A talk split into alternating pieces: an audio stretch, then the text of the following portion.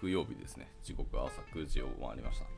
はい、えー今日はちょっと曇ってますかね。なんか涼しい天気になりそうな感じがします。はい、おはようございます。耳のキースこと桑原です。では、えっと、本日も朝活を始めていきたいかなと思います。はい、で、えっと、今日はですね、あのまあ、タイトルにありますけど、なんか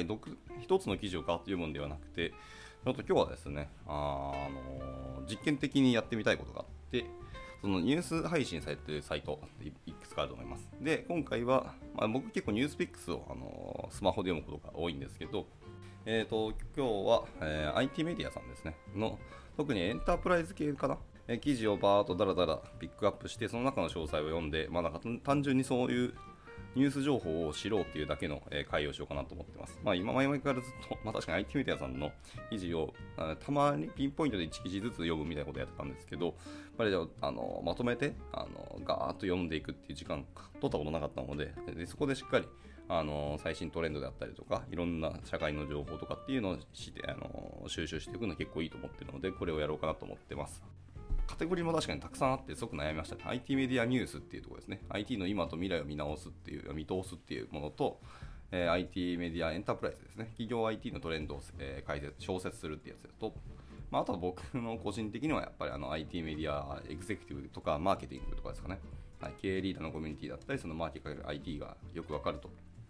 っていうところも気になってたんですけど、まあ一旦、えー、と今日は IT メディアエンタープライズですね。のところから読んでいこうかなと思ってます。はい。まだ他社さん情報僕は全然ちょっとまだちゃんと調べたことがなかったんで、それ調べつつ、まあ興味あったり時間がちょっと余ったりするんだったら、IT メディア、えーマーケティングかな？の方にちょっと入ろうかなと思ったりします。はい。じゃあそのところで早速今日も入ってきたいと思います。で、別に上から、えー、とだらだらと,、えー、と僕が勝手に興味ある記事を、えー、とピックアップして中身読んでいくだけに過ぎないので、えー完全独断と偏見の意見になってしまうと思いますというころで、きましょう。で、えっ、と、すみません。僕がまずログインしないって言われたので、ログインをしようと思います。というところで、えっ、と、ログインやっとできたので、早速読んでいきたいんですけど、では、えー早速 IT メディアエンタープライズから、えー記事たらーっと読んでいこうかなと思ってます。はい、えーまず、1つ目ですね。一つ目は、寺野さんと、えー、あれですね、石井さんですね。ご参加いただきありがとうございます。すみません、朝からダラダラして申し訳ないです。はい、じゃあ早速一つ目の記事いきましょう。えー Google クラウドの、えー組織ポリシーサービスとは、えー利用するメリットとユースケースっていうところの記事を、はい、読んでいこうと思います。えー Google クラウドのリソースやアクセス管理、えー構成設定などを集中管理できる、えーリソースマネージャーというのがあって、その一つの機能である組織のポリシーサービスというのは何ができるのっていうところですね。はい、入っていこうと思います。はいまあ、やっぱりさすがに一個一個の記事見たら、やっぱ短いですね、IT メディアさんは。ニュース記事でだけあって。はい。きましょう。えー Google クラウドは2022年9月27日、現地時間ですね。まあ、日本時間で言うと一昨日ですけど、はい、同社のブログで、えー、ベストケプトセキュリティシークレッツ、えー、Tap into the Power of Organization Policy Service っていうのを公開したそうです。えー組織ポリシーサービスの利点と、まあ、活用事例というのを発表したそうですね。でその組織ポリシーサービスの利点っていうのは、えーこれを利用することで、組織は Google クラウドリソースをプログラムで一元管理できるようになり、えーアクセス管理や構成設定などの共通ルールでの簡単に管理できるようになりますと。で、同サービスの利点は以下の3つで、1つ目が Google クラウドリソースの利用に際して、えールールや制限を集中管理できる。え2つ目に開発チームがコンプライアンスを遵守できるように、え違反防止策の定義と確立っていうのが可能になります。で3つ目にプロジェクトオーナーが、えチームとコンプライアンス違反っていうのを、え心配せずに迅速に行動できるよっていうところでした。はい。で同ブログで組織のポリシーっていうのは、え Google クラウドユーザーの労力を削減し、えセキュリティを向上させることができると伝えてます。はい。まあ、一応ユースケースの実例として一つあの画像がパッと現れてますね。はいえ同ブログでは Google クラウドの顧客の一つである HSBC をユースケースとして取り上げられていますと。で HSBC では Google クラウドの組織ポリシーサービスを利用して、え1万5000を超えるサービスアカウントとか4万人を超える IT プロフェッショナル、まあ、年間650万台の仮想マシンっていうのを制御しているそうですね。へえ、すごいな。規模でかいですね。はい、で HSBC の、えカスタムインストールというのは組織のポリシー違反を迅速に発見できるように設計されており、えどこかの過程でポリシー違反が見つかった場合はエラーコードによってどこで違反が発生したかというのが通知されるようになっていますと。いうところでしっかり、あのーシステム組まれているのが素晴らしいなと思いましたね。はい。なんか Organization Policy Administrator というのが、えー、とそのまず Organization Policy というのを設定定義しておいて、まあ、そこに、えー Constraint というところを作るところの連携をしてますとみたいな感じであの一応フロー図が書いてあるんですけど多分音読するよりこれは多分皆さん見てもらう方がいいかなとちょっと思いました。以上1つ目が、えー Google の、え組織ポリシーサービスっていうところの記事でしたね。ついでね、えー、そこからじゃあついでなので、えー、そのままクラウド周りのところちょっと行ってみましょうか、ついでだけど。はい。えっ、ー、と、次の、え記事ですけど、次は、え業界別 Azure の記事ですね。Microsoft Azure の記事ですけど、えついに日本でも本格化する業界別 Azure のクラウド、えエッジ実践の、え大規模事例2選というところの記事を読んでいこうかと思ってます。はい。僕全然実は Azure を使ったことがないんですよね。新卒の頃に、えーと、一瞬だけあの無料枠で触らせていただきました。いわゆるあの AWS でいう EC2 みたいなサービスだけを触らせてもらったんですけど、確かなんか可用性がすごい高いっていうのと、あのー、障害発生の時のリカバリーがものすげえ早いよっていうところを売りにしてたっていうのが、えー、と記憶に残ってます。さすがにやっぱりマイクロソフトってだけあって、エンタープライズ系の企業さんの、えー、とお客さんがかなり多いので、やっぱそのリカバリーとか、とにかく死なないことっていうところに重きを置いてたっていうような印象はありますね。はい、余談でした。えー、じゃあ、早速書いていきましょう。え、日本マイクロソフトは2022年7月から始まる、え、同社の新年度に合わせて、え、組織変更というのを行ったそうです。え知らなかった。はいえ実質的な社長は不在で、日本法人を、え統括するマイクロソフトアジアの、えプレジデントである、えアーメット・ジャミール・マザーリっていう方が、え日本マイクロソフトの、え暫定的な社長を務めるようになりましたと。だからドラスティックな社、あの組織変革を行ったんですね。えー、2022年8月1日には Amazon Web サービスジャパンで執行役員、えー、技術統括本部長を務めていた岡崎氏ですね。が、えー、日本のマイクロソフト執行役員常務、えー、クラウドソリューション事業本部長となりましたと。日本マイクロソフトの、えー、クラウドビジネスの成長にどのような影響を及ぼすのかというの注目だったよということですね。はい。いや、もう本当に情弱で申し訳ないです。こんなことやってたんですね、7月に。はい。で、組織変更の意図はどこにあるのかってとこですけど、えー、新年度の組織変更のポイントっていうのは、えー、インダストリー領域の強化っていうとこにあるそうです。えー、日本マイクロソフトはインダスインダストリー特化型クラウドっていうのを増やす方針を打ち出しており、え製造や金融、ヘルスケア、小売、NPO 法人だったり、団体に向けてそれぞれクラウドサービスを提供するようにしましたと。で今回の組織変更はその事業本部を細分化してインダストリー特化型クラウドを増やすための、まあ、営業体制を強化する狙いっていうのがあるそうです。で新体制の中身はこうですと。えー、製造分野を、え、インドスインダインダストリアル制御事業本部っていうのが担いますと、えー、自動車産業というところはモビリティサービス事業本部というのが担います。で金融分野っていうのは金融サービス事業本部がっていう要はそれぞれの分野に対してのなんたら本部っていうのが作られたそうですね。はい、などなど小売流通建設通信業界などなどところに、えー、エンタープライズ事業本部っていうのが担当するそうですね。であと観光庁や、えー、自治体などの、えー、公共分野っていうのは、え、パブリックセクター事業本部が担当し、え、中堅・中小企業っていうのはコーポレートソリューション事業本部っていうのが担当しますと。まあ、このように、え、業界特化型の、組織体制を強化して、それぞれの業界における課題やテーマに寄り添ったクラウドサービスの提案っていうのを進めていくそうです。へえ、MS かなりなんですか自社サービスがやっぱり強いんですけどそういうイメージがあったが割とちゃんとと連携するような方向に今はシフトしてきたって感じなんですね。もしかしたらそのコロナの影響も大きいのかもしれないですけど、なかなかドラスティックな変革をしますね、日本の方は。でちょっと続けていきます。えー、業界特化型の具体的な取り組み2選というところで、1つ目は意外なところでのロボットだそうですね。はい。えー、業界特化型の取り組みとして2022年8月に事例2つが発表されました。で1つは、えー、ファミリーマートですね。が、えー、発表した実店舗で利用できる AI ロボットです。AI ロボット TX スカラっていうんですかね、これは。はい。っていうものがあるそうですね。同社は全国300店舗のコンビニエンスストアへの導入を予定しており、TX スカラーの AI とか遠隔制御に日本マイクロソフトのマイクロソフト Azure というのが活用されていると。はいはい。そう言われて多分、あの画像貼られていますけど、あのあの商品とかのあの在庫管理とか棚卸し的な作業ですかね、をやりそうなロボットですね、これは。はい、で TX スカラっていうのはロボットベンチャー企業である、えー、テレクシステンスっていうのを読むのかなこれ多分。っていう会社が開発したソリューションだそうです。え、作業負荷が大きいとされるコンビニエンスストアでの飲料商品の、え、補充業務を24時間行うことが可能で、え、小売業向けの、えロボットアザサービスのソリューションとされます。ラースっていうものかな？これは。はいはい。まあ、っていうのがどんどん進んでるそうですね。えテレクシステンスは、えこれほど大規模な、え小売店舗への商品陳列人工知能ロボットの、え実装っていうのを世界でも実例がないと話します。本当にないのかはちょっとわからないですけど、意外と海外探してある気もしなくはないが、少なくと日本ではなさそうですね。はい、ファミリーマートでは、え、店舗従業員による冷蔵庫内でのその飲料補充業務っていうのがなくなれば、新たに創出される時間を顧客やあ接客や、え、売り場業務に、え、再分配して、より質の高い、え店舗運営が可能になるでしょうという期待を寄せますと。まあ、それは大きいですね。はい。リソースの他のところに割り当てられるっていうのはかなり大きいと思います。で、えっと、TX スカラっていうロボットは、えー自自立制御マシン向けシステムである、えー NVIDIA、とりあえず今日は NVIDIA と呼びますが、NVIDIA ジェジェットソンっていうのを採用するそうです。すみません、もう全然わからないものでした。えー高い処理能力を持つ、えー NVIDIA ジェットソン TX2 モジュールっていうのを上部に配置してカメラから得た情報を処理し足回りっていうのは、えー自立制御向けの AI 処理を得意とする、えー NVIDIA ジェットソン AGX ザビアかな？モジュールっていうのを搭載してます。で一つのロボットハンドで様々な形状の飲料商品を持つことが可能であり、え最適なアームの強度や保持点などを、えー調整できるっていうところでした。なんか実用的なロボットになってそうですね、これ。はい。で、一旦300店舗って言ってますけど、一つの店舗、しかもコンビニ業務なので、で、流行ったんなら、これ他のコンビニも一気にガーッと、えー導入するっていうあの話絶対出てくると思うので、これは多分、いずれもう時間の問題で、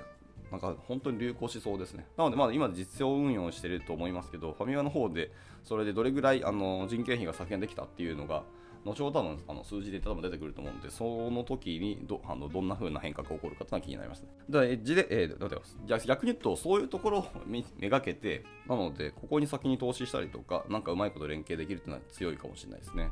はい。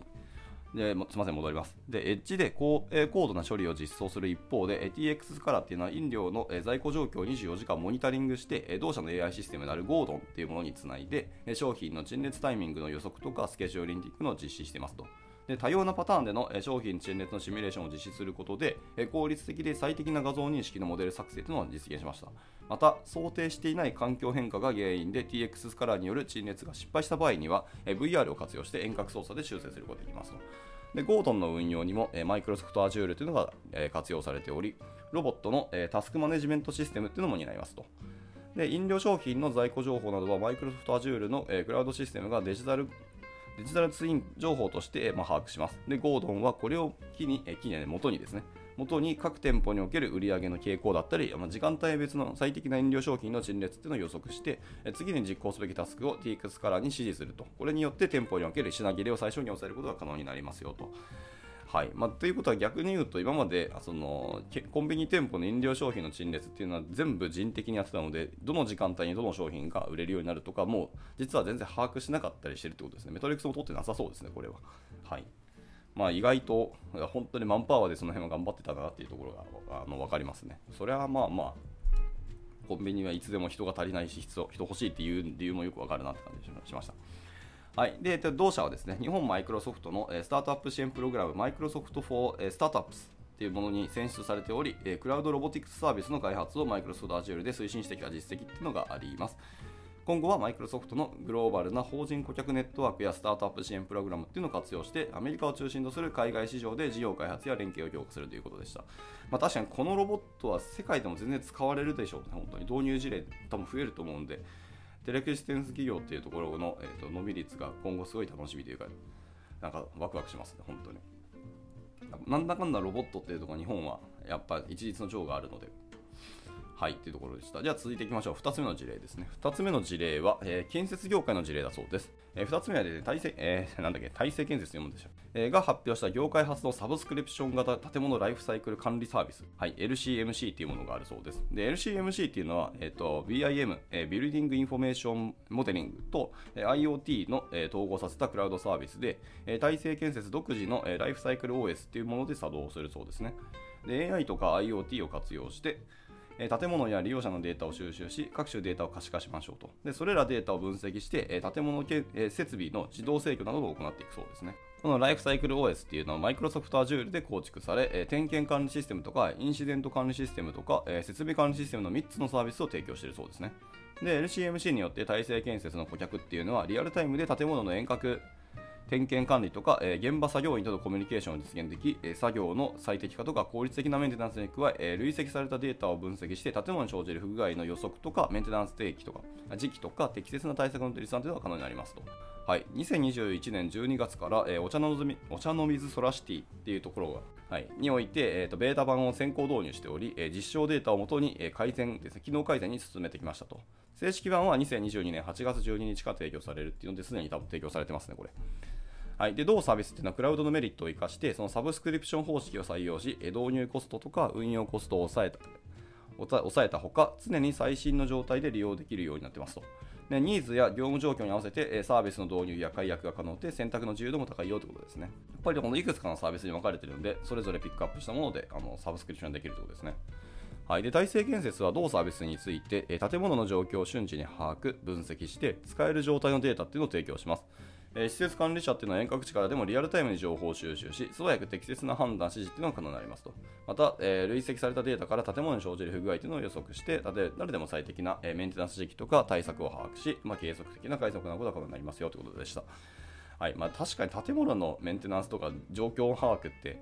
確かにこれも人的にマンパワーでやってるイメージしかなかったですね。そういうなんかシステム的な情報どっかにあるのかなって思うけど、そんな話聞いたことは一回もないのなというのはちょっと思いました。まあ、一応知り合いに何人かやっぱりあの建設業務のところにかかってる知りあの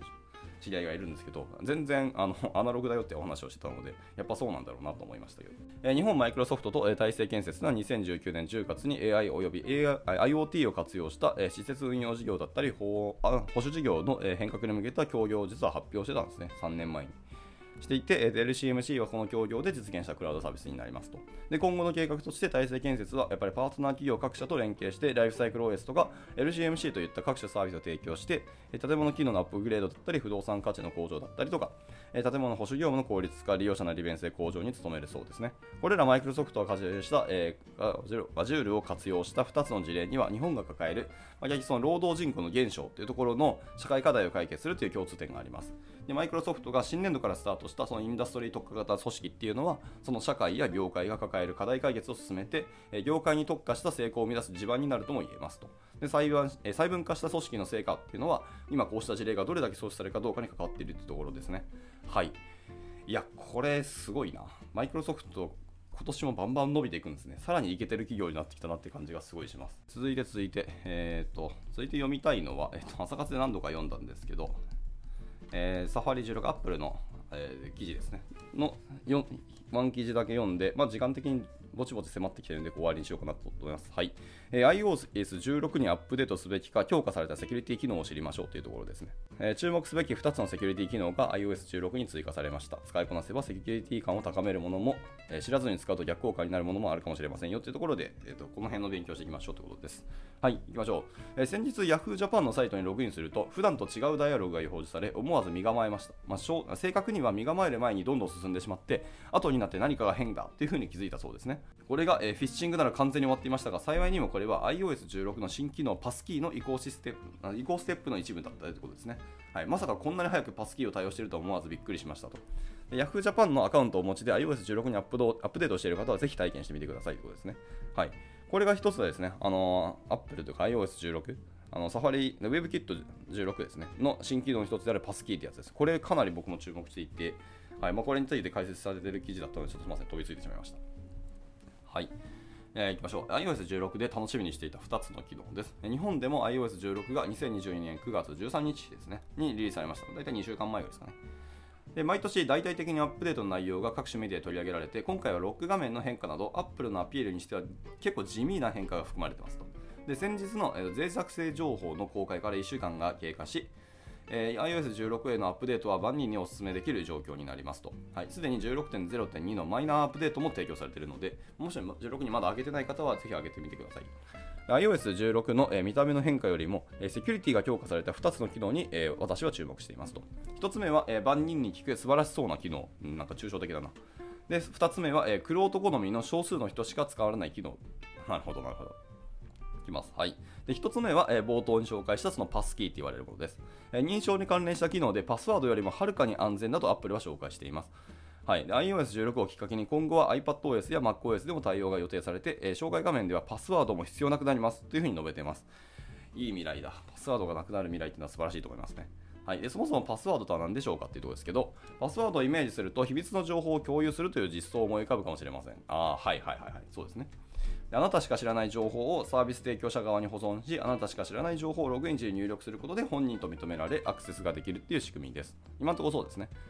ではそれをなんか2段階にするとか、2要素にするとかっていうので、いろいろ工夫してますけど、まあ、基本的にはあの本人しか知らない情報っていうところで本人確定情報というふうにしていますと。要は人間の脳みそにある知識だけをあのベースにっていう感じですね。まあ、脳みそとか経験ですかね。はい、で実装に実際には通信経路にあなたしか知らない情報そのものが流れるわけではないですけど、まあ、今はさておいてくださいということですね。はい、でこれを秘密暗秘密鍵暗号だったりとか、えーと、共通鍵暗号だったりとかと呼びますと。はい、で一方で、この秘密鍵を、えー、共有する手法が、まあ、脅威にさらされています。あなたしか知らない情報はサービス提供側に保存されてサイバー攻撃で、えー、その情報が盗まれるリスクも無視できません。毎日パスワードそのものをサービス提供側が保存しており、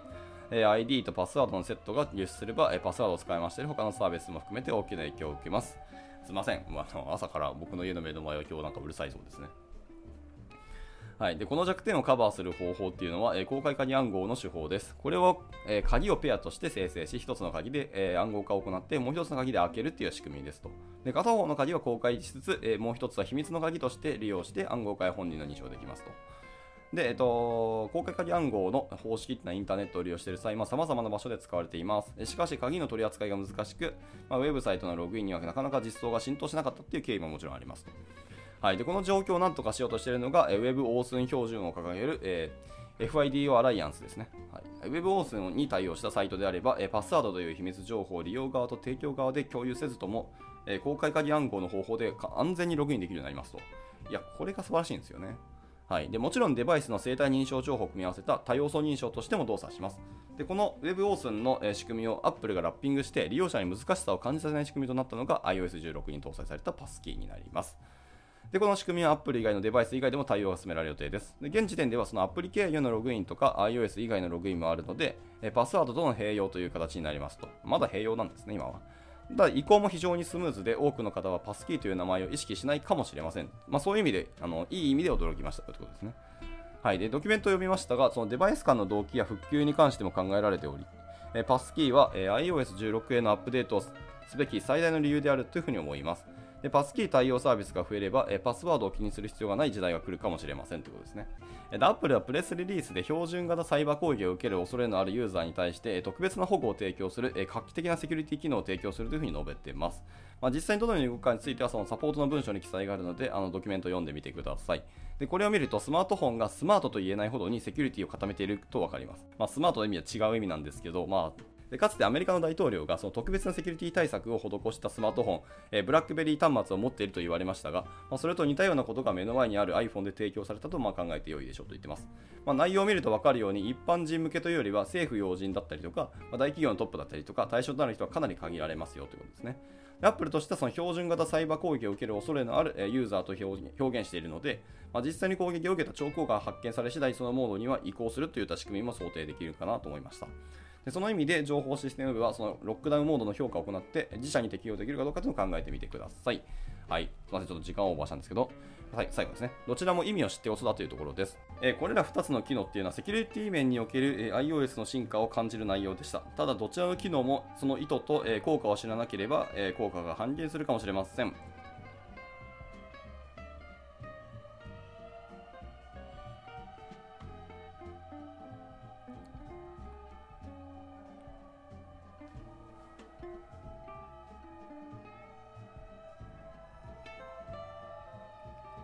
ジで。かなりうるさいな。本当に申し訳ないですね。そして、そんな大規模な大火事がなんか目の前で起きてるのかな、これ。ちょっと後で板橋区情報見てみます。はい。思います。で、パスキーっていうのはその裏側で動く仕組み、えー、仕組みが隠されており、知らぬ間に安全になるという大変ありがたい機能ではあるんですけど、そのパスキーという仕組みをほんの少しも知らなければ、これがフィッシングにあの悪用される可能性もゼロではないよと言ってます。全く知らない不要なサイトにあなたを飛ばし、パスキーを語り、安全性が高まると述べつつ、あなたのパスワード情報を盗むというサイバー犯罪者が出てこないとも限りません。えー、ロックダウンモードも同様で、なぜこの機能が必要なのか、なぜこれを設定しなければならないのかっていうのをしっかり理解しなければ、まあ、多くの機能が制限されたことで別の端末を使い始めるということも想定できます。まあ、そうなると全く意味が分かりませんと。はい、これらの機能に対し私自身がこれも使いこなせるなり、それなりに学ぶ必要があるようにやっぱり思いましたと。で機能を理解すればどちらも非常に強力なセキュリティ向上施策となるということは分かります。iPhone を利用している方は iOS16 にアップデートし、パスキーを体験してみてください。久しぶりに未来を感じるような仕組みを手に入れたなというふうな感じがします。というので、締められてました。はい。確かにこれ知らなければ、えーと、いきなりあの同様な、あのー、危険性のあるサイトとか、そういう悪意のあるサイトでも同様な機能を実装されていて、これなんだって触ってしまう可能性もあるので、一回、あの本家本元であるアップルのあのパスキー機能っていうのを実際にあの体験してみるのが一つはいいかなと思いましたね。はい、逆に言うとこれだけあの強いというかパスワードいらなくなったっていうかなり利便性も上がったあのパスワあのセキュリティ機能っていうのが入ったのはかなり大きいと思いますね。まあ、ロックダウンモードはかなり面倒くさそうではありますけど、ただまあ、それぐらいちゃんと情報をあの守りたいというか、変なところからの遮断したいっていうんだったら、ロックダウンモードもしっかり理解した上で使ってみるといいかもしれないですね。はい。まあ、詳細は多分ドキュメントがって書いてますけど、ちょっと長そうなんで、そこに関しては、えっと、割愛します。皆さんの方で読んでみてくださいということでした。では、すみません、今日は朝からあのダラダラしてしまった配信で大変申し訳ないですけど、こちらで一旦終了したいなと思います。でもどうでしたかね？僕は結構やっぱりニュース情報をだーっと読むだけでもいいなと思いました。いつもはなんかテクノロジー系とか、まあ、開発とか、あの現場側の記事ばっかり読んだんですけど、たまにはこうビジネス的なとか、俯瞰した、えー、外の、えーと、記事を読んでいくのも結構良かったなと思うので、まあ、定期的にあの、そういう外部的なあのビジネスの方面の、えーと、記事もちょっと読んでいこうかなと思いました。参考になれば幸いです。では、えっと、今日の朝活はこちらで以上にしたいなと思います。はい、今日も参加いただいた皆さん、大変な方、え大変に多くの方々、ありがとうございました。はい、また明日もなんかゆるく記事を読んでいきたいと思いますので、ご参加いただければ幸いです。では、えっと、今日の朝活はこちらで終了したいと思います。今日も一日頑張っていきましょう。お疲れ様です。And now, a short commercial break. 現在、エンジニアの採用にお困りではありませんか？候補者とのマッチ率を高めたい、辞退率を下げたいという課題がある場合、ポッドキャストの活用がおすすめです。音声だからこそ伝えられる深い情報で、候補者の興味関心を高めることができます。株式会社ピトパでは、企業の採用広報に役立つ、ポッドキャスト作りをサポートしています。気になる方は、カタカナでピトパと検索し、X またはホームページのお問い合わせよりぜひご連絡ください。